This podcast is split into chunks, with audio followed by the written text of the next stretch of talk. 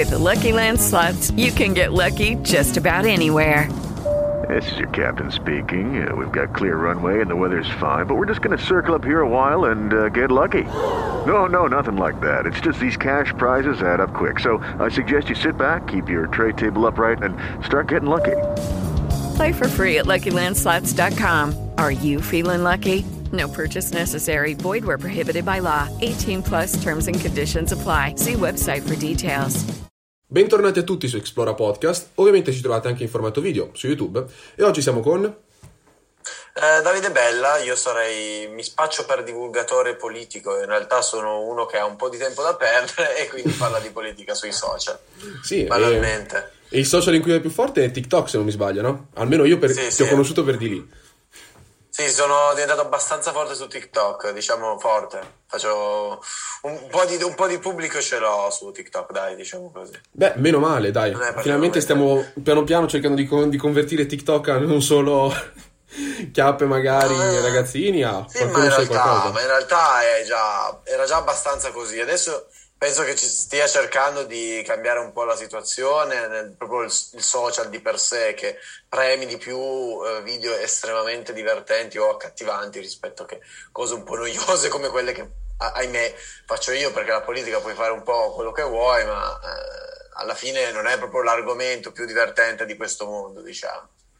No, appunto, ma poi soprattutto comunque ho visto anche, c'è anche divulgazione un po' storica e tutto che sta piano piano iniziando ad apparire su TikTok. Noi ancora dobbiamo cerchare, cercare ancora di formare il prodotto esatto da mandare su TikTok, però comunque qualche volta mi ci diletto a cercare di fare qualche stupidaggine che alcune volte vanno bene, alcune volte no, ma per adesso ancora non è un certo. nativo. Però comunque sì, secondo me anche magari aiuta avere questi piccoli video flash, cioè almeno per me hanno aiutato che molte volte magari su un argomento che non avevo approfondito altro, avere questi come i tuoi, ma anche di altri ragazzi eh, che fanno questi piccoli video di approfondimento su varie tematiche, magari mi danno quello spunto in più per andare a cercarlo.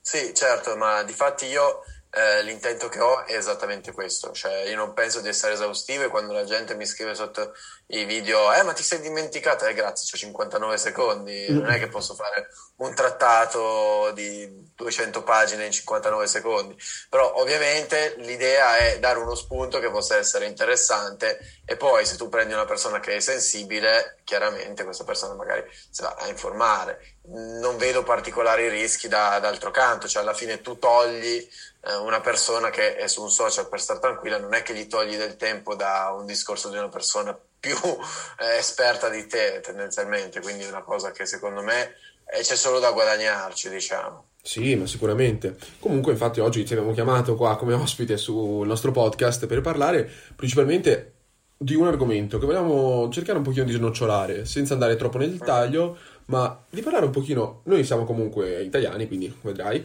dentro l'Unione Europea, e eh, quali rapporti abbiamo un pochino con la Federazione Russa, che comunque, nonostante magari la crisi economica, questo e quell'altro, rappresenta sempre una potenza nel mondo, se possiamo dire terza, magari, potenza nel mondo, se forse quarta, questo dipende un pochino da come si valuta, però comunque Sì. è un grosso gigante dormiente che non lo so, cioè secondo me alcune volte cerchiamo di dare un colpo troppo forte, altre volte stiamo troppo zitti. Cioè, te invece un pochino la tua idea generale qual è? Ma allora, io comunque, eh, avendo trattato anche all'università, io so- sono laureato in scienze del governo, non so se eh, ne al corrente, eh, quindi la magistrale di scienze politiche, su questi argomenti un pochino mi sono già interrogato e mi interrogo. La realtà eh, sta nel mezzo, chiaramente noi, essendo in un'orbita che è palesemente quella occidentale, quella della, della Nato e dell'Unione Europea, abbiamo un rapporto tendenzialmente ostile con la Russia, ma come d'altronde la Russia ce l'ha eh, all'interno dei nostri confro- confronti, al di là di quelle che sono poi le dichiarazioni da ambo le parti che dovremmo essere amici e volerci bene. La Russia io onestamente la vedo un pochino sopravvalutata, nel senso che dal punto di vista militare è sicuramente un'enorme potenza, dal punto di vista economico mh, ce ne sono delle altre che sono più eh, interessanti, sicuramente la Cina e di queste. È chiaro che noi stiamo parlando comunque nel contesto dei BRICS, quindi si presuppone che la Russia e la Cina si muovano insieme anche in seno a quello che è il Comitato di Sicurezza dell'ONU. Quindi io la Russia non la prenderei da sola di per sé E quello che certo è una, un argomento interessante da guardare è il fatto che la Russia probabilmente ha interesse al fatto che non esista un'Unione Europea, perché chiaramente un'Unione Europea è un contrappeso di un certo tipo e fa anche in modo di bloccare certo. un po' la vecchia storia sempre che Russia. la Russia punta Vabbè. ai Balcani, al Mediterraneo e c'è sempre qualche potenza che gli sbarra la strada. Impero ottomano, impero austriaco, poi possiamo de- definirlo così, che poi mondo pan- pangermanico e poi alla fine siamo arrivati anche all'Unione Europea. C'è un pochino questo rapporto di conflittualità. Ma secondo sì. te, proprio, questo rapporto, eh, abbiamo detto che teoricamente di amicizia, ma in realtà praticamente di ostilità, di inimicizia, secondo te è un rapporto giusto o dovremmo avere una visione un po' differente rispetto a un paese del genere? Allora, mm, la Russia in realtà eh, si, si, pone eh, in maniera non dico ostile, ma cerca comunque di delegittimare quella che è l'Unione Europea, cioè predilige i rapporti diretti con i singoli stati, quindi ha avuto accordi con la Germania per la costruzione di un gasdotto che non mi ricordo come si chiama, ha rapporti diretti con i vari paesi, in questo momento il vaccino Sputnik, che è un vaccino che eh, non è stato approvato dall'EMA perché eh, la, l'azienda che lo produce russa non ha fatto richiesta all'EMA, ma che è un vaccino che con tutta evidenza ha dei dati incoraggianti e sono stati pubblicati sulla rivista Lancet, è evidente che se la Russia non presenta la domanda all'EMA è per delegittimare il ruolo dell'EMA e trattare direttamente quei singoli stati, cosa che peraltro adesso hanno fatto solo San Marino e, e l'Ungheria di Orbán. Quindi chiaramente la Russia si pone in questo modo qua, perché non ha interesse a fare sì che ci sia un'Unione Europea coesa e forte. D'altro canto, anche noi eh, diamo, cioè, diamo, adito al fatto che eh, la Russia non, non, è che proprio abbiamo questi rapporti idilliaci.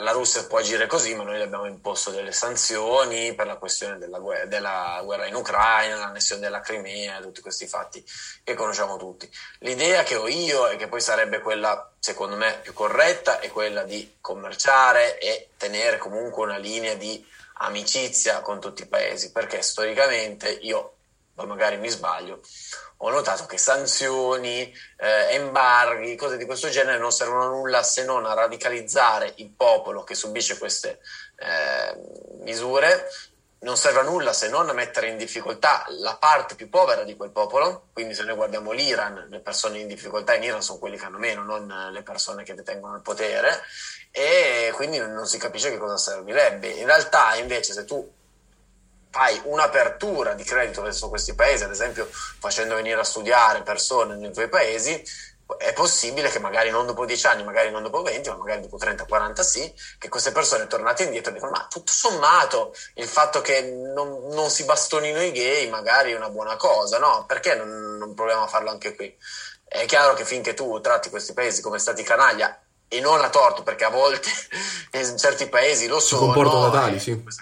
Eh sì, tu non puoi pensare di riuscire a fare altro. Eh, diciamo sì, il problema di questo è che io appoggio questo ragionamento, però da una parte ci, ci, si pone magari il ragionamento opposto, un po' il paradosso opposto, che se magari non imponi sanzioni a un regime o altro, è vero che magari la popolazione sta meglio, ma il regime che è presente in un ta- il regime o anche il governo solo ostile che è presente in tale stato potrebbe sempre eh, usufruire del fatto che comunque il paese sta meglio. Faccio un esempio stupido: se noi iniziassimo a commerciare per bene senza alcun tipo di sanzione con la Russia, con l'Iran, eh, il governo di Putin in Russia e eh, la Repubblica Islamica in Iran potrebbe usarlo verso una popolazione comunque, voi non voi, i dati dicono che è più ignorante rispetto alla media, diciamo, occidentale.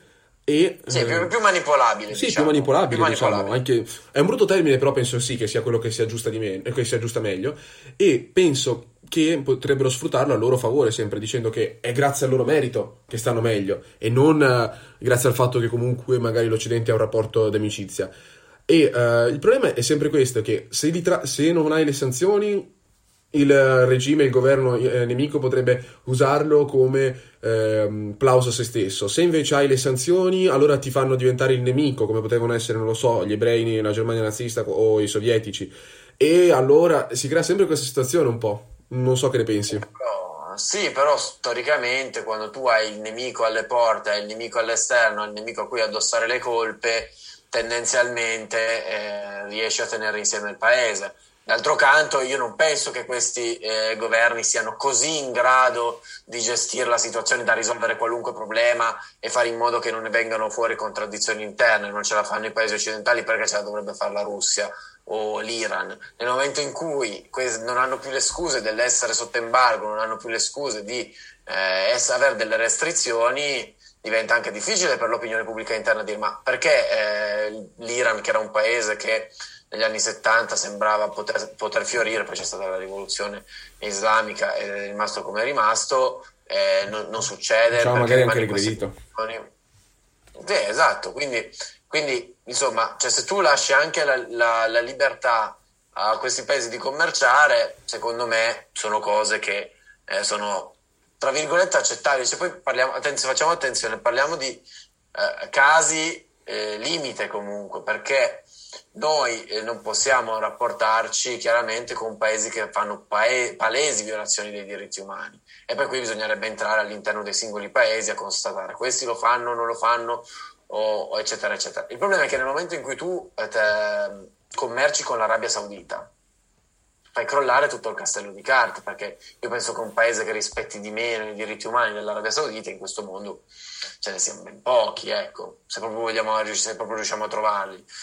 E quindi poi lì alla fine si riduce tutto al fatto di alleanze politiche. Se, se, uno è un tuo alleato puoi anche chiudere un occhio su eventuali diritti umani che non rispetta, mentre altri giustamente, perché non è sbagliato dire che gli stati violano i diritti umani, lo fai notare in maniera più pesante. No, sicuramente, eh, se, sì, penso che comunque tra un rapporto di fare diventare anche la, tua, anche la popolazione del paese in questione nemica a te stesso e invece una situazione in cui entrambi stiamo meglio, forse è meglio sicuramente la seconda come opzione. No, no, è sempre un aspetto interessante, anche perché, come posso dire, c'è sempre stato questo da parte della, della, dell'Europa occidentale, se vogliamo dire anche dell'Europa centrale, di quasi tagliare fuori un po' l'Europa orientale e invece adesso con l'ingresso dei paesi, dei paesi dell'est, come può essere la, Bulg- la, Bulgaria, anche in parte la Romania, ma e così via, anche la, Polonia, la, sì, la Polonia, l'Ungheria, questi paesi che erano prima del, del blocco dell'est, anche se Polonia e Ungheria ovviamente si trovano un pochino su quel bilico che sono tra centrale ed est, però avendoli fatti entrare stiamo tenendo fuori la principale zona dell'est, diciamo che alla fine è la Russia, che eh, lì cioè, è, sempre, è sempre un ricorrere sul fatto che lì, come, possiamo, come, come dobbiamo rapportarci? Alla fine penso di sì, che tornando si ritorna nel tuo ragionamento, che è meglio avere una situazione di amicizia vera e non solo di facciata. Sì, ma anche perché cioè, se, la, se la questione fosse tu intraprendi delle azioni e riesci veramente in qualche modo a incidere su quella realtà, riesci veramente in qualche modo a migliorare la situazione di vita delle persone sul lungo periodo, sarei anche d'accordo. Il problema è che io storicamente questo non lo vedo. Mm-hmm. Cioè, non che a me piaccia pensare che eh, non esista la democrazia in determinati paesi, che peraltro sono la maggior parte dei paesi del mondo, quelli in cui non esiste una democrazia, ma esiste solo una democrazia nominale.